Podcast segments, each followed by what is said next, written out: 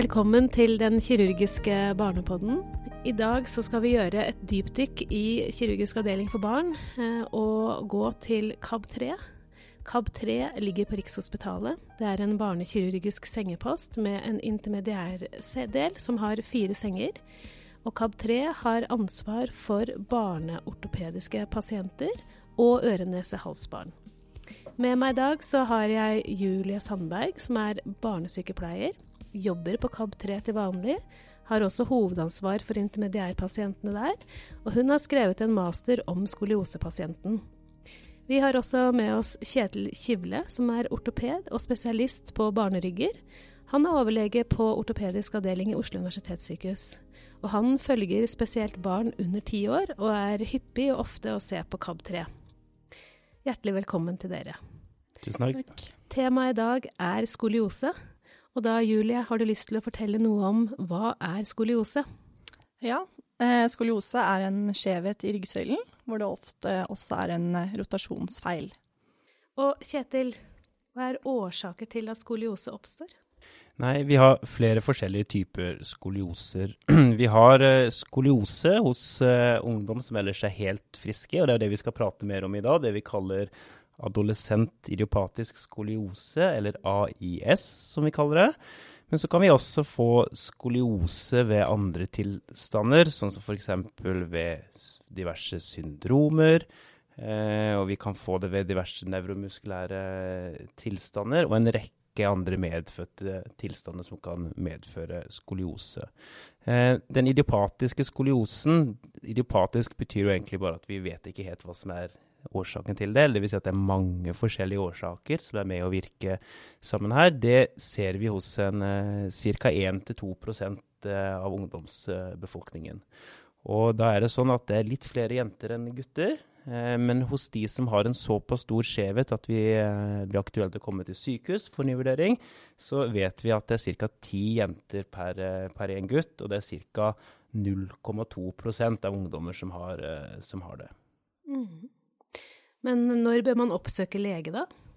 Nei, hvis man merker en skjevhet i ryggen, og da er det jo ofte, eh, ofte mamma, dessverre ikke så ofte pappa, som merker, eh, merker, det, så bør man ta kontakt med lege og få en vurdering av en ortoped på et sykehus. Eh, ofte så er det lettest å se den skjevheten hvis man bøyer seg fremover, slik at litt sånn stereotypisk så kan det være når man skal få tilpasset bunad at man oppdager det, eller når man er på stranda om sommeren og mor ser datteren for første gang på et halvår i, i badedrakt, så ser man en liten skjevhet, og da kan det være god grunn til å oppsøke lege for å få vurdert dette.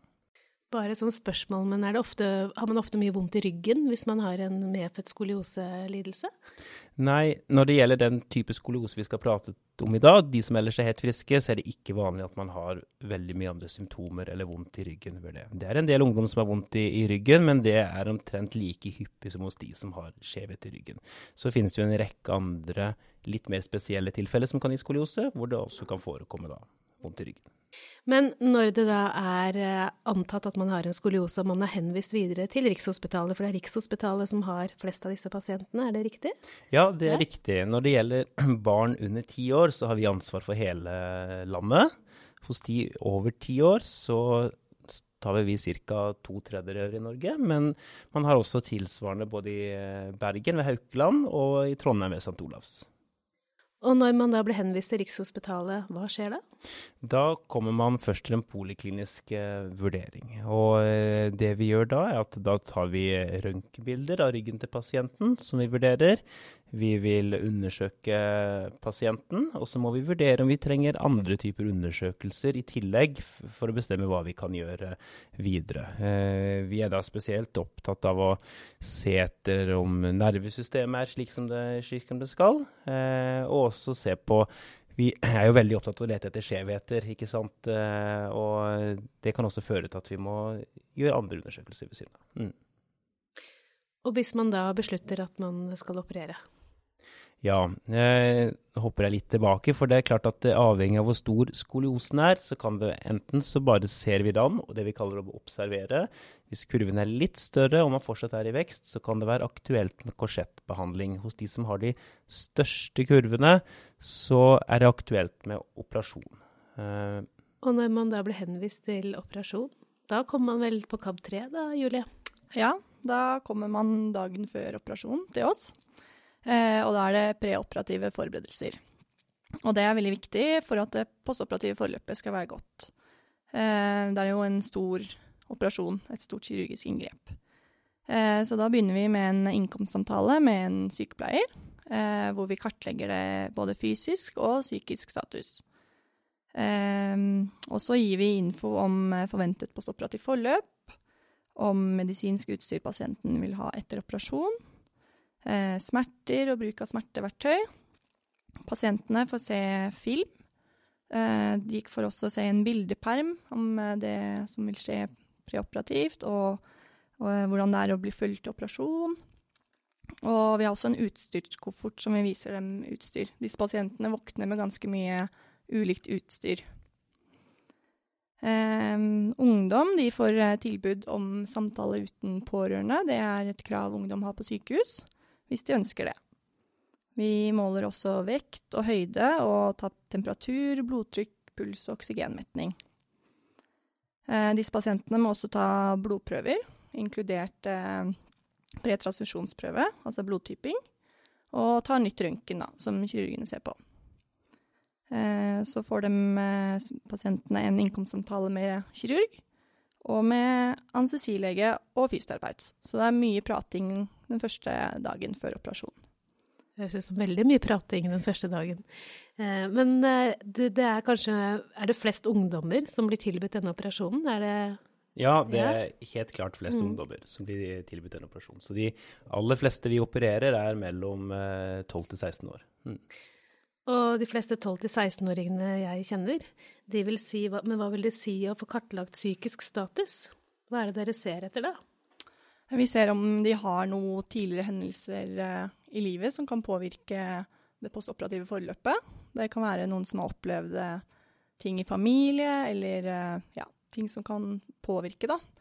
Um, også hvordan familie, om de har med seg en forelder, eller hvem de har med seg, og om de ønsker at foreldrene skal være der hele tiden eller ikke, og hva de ønsker å gjøre aleine. Mm. Det høres ut som de fleste ungdommer vil sette pris på din, den type kartlegging, faktisk.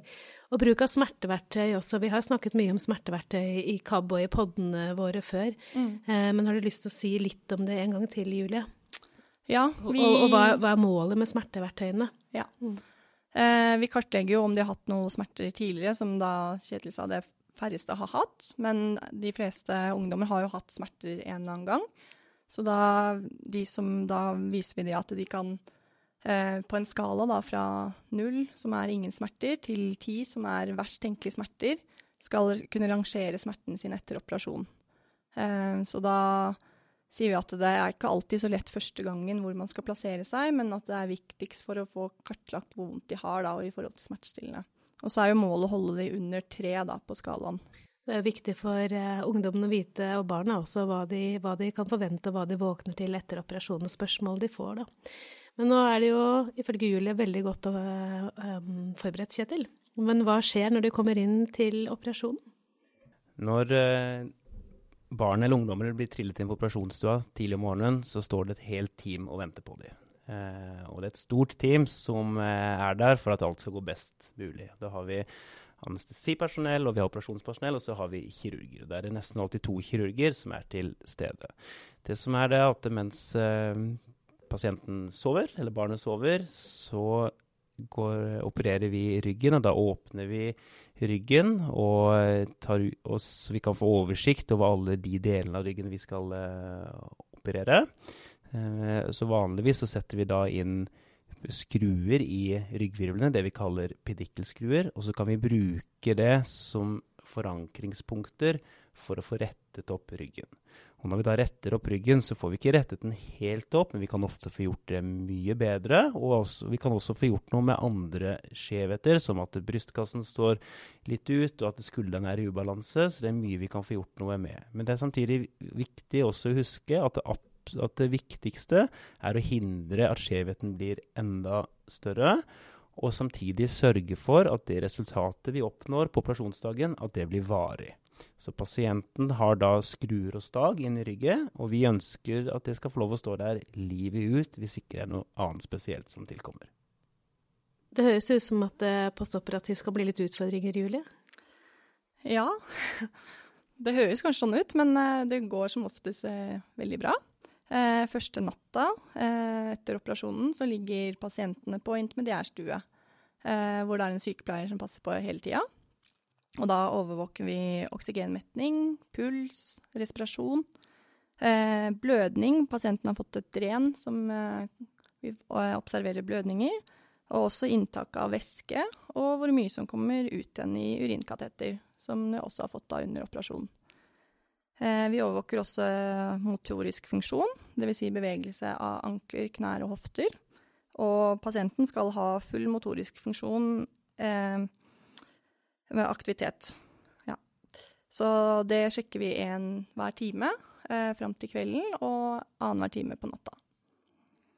Eh, vi vil helst at eh, pasienten skal opp og stå ved sengekanten på operasjonsdagen. Dvs. Si når de har kommet fra operasjonen ned til oss. Eh, det er viktig å forebygge og lindre smerte med smertestillende. Så der har vi en protokoll som vi følger i forhold til smertestillende. og det er jo kirurg og anestesi da, som doserer i forhold til vekt.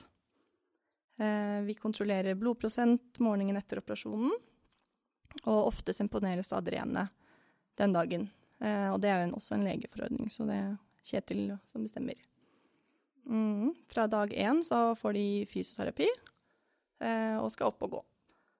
Og de får som oftest fysioterapi to ganger om dagen. Og på ettermiddag og kveld så er det sykepleier som er oppe og går med de. Hvor lenge blir de liggende på sykehuset etter en sånn operasjon?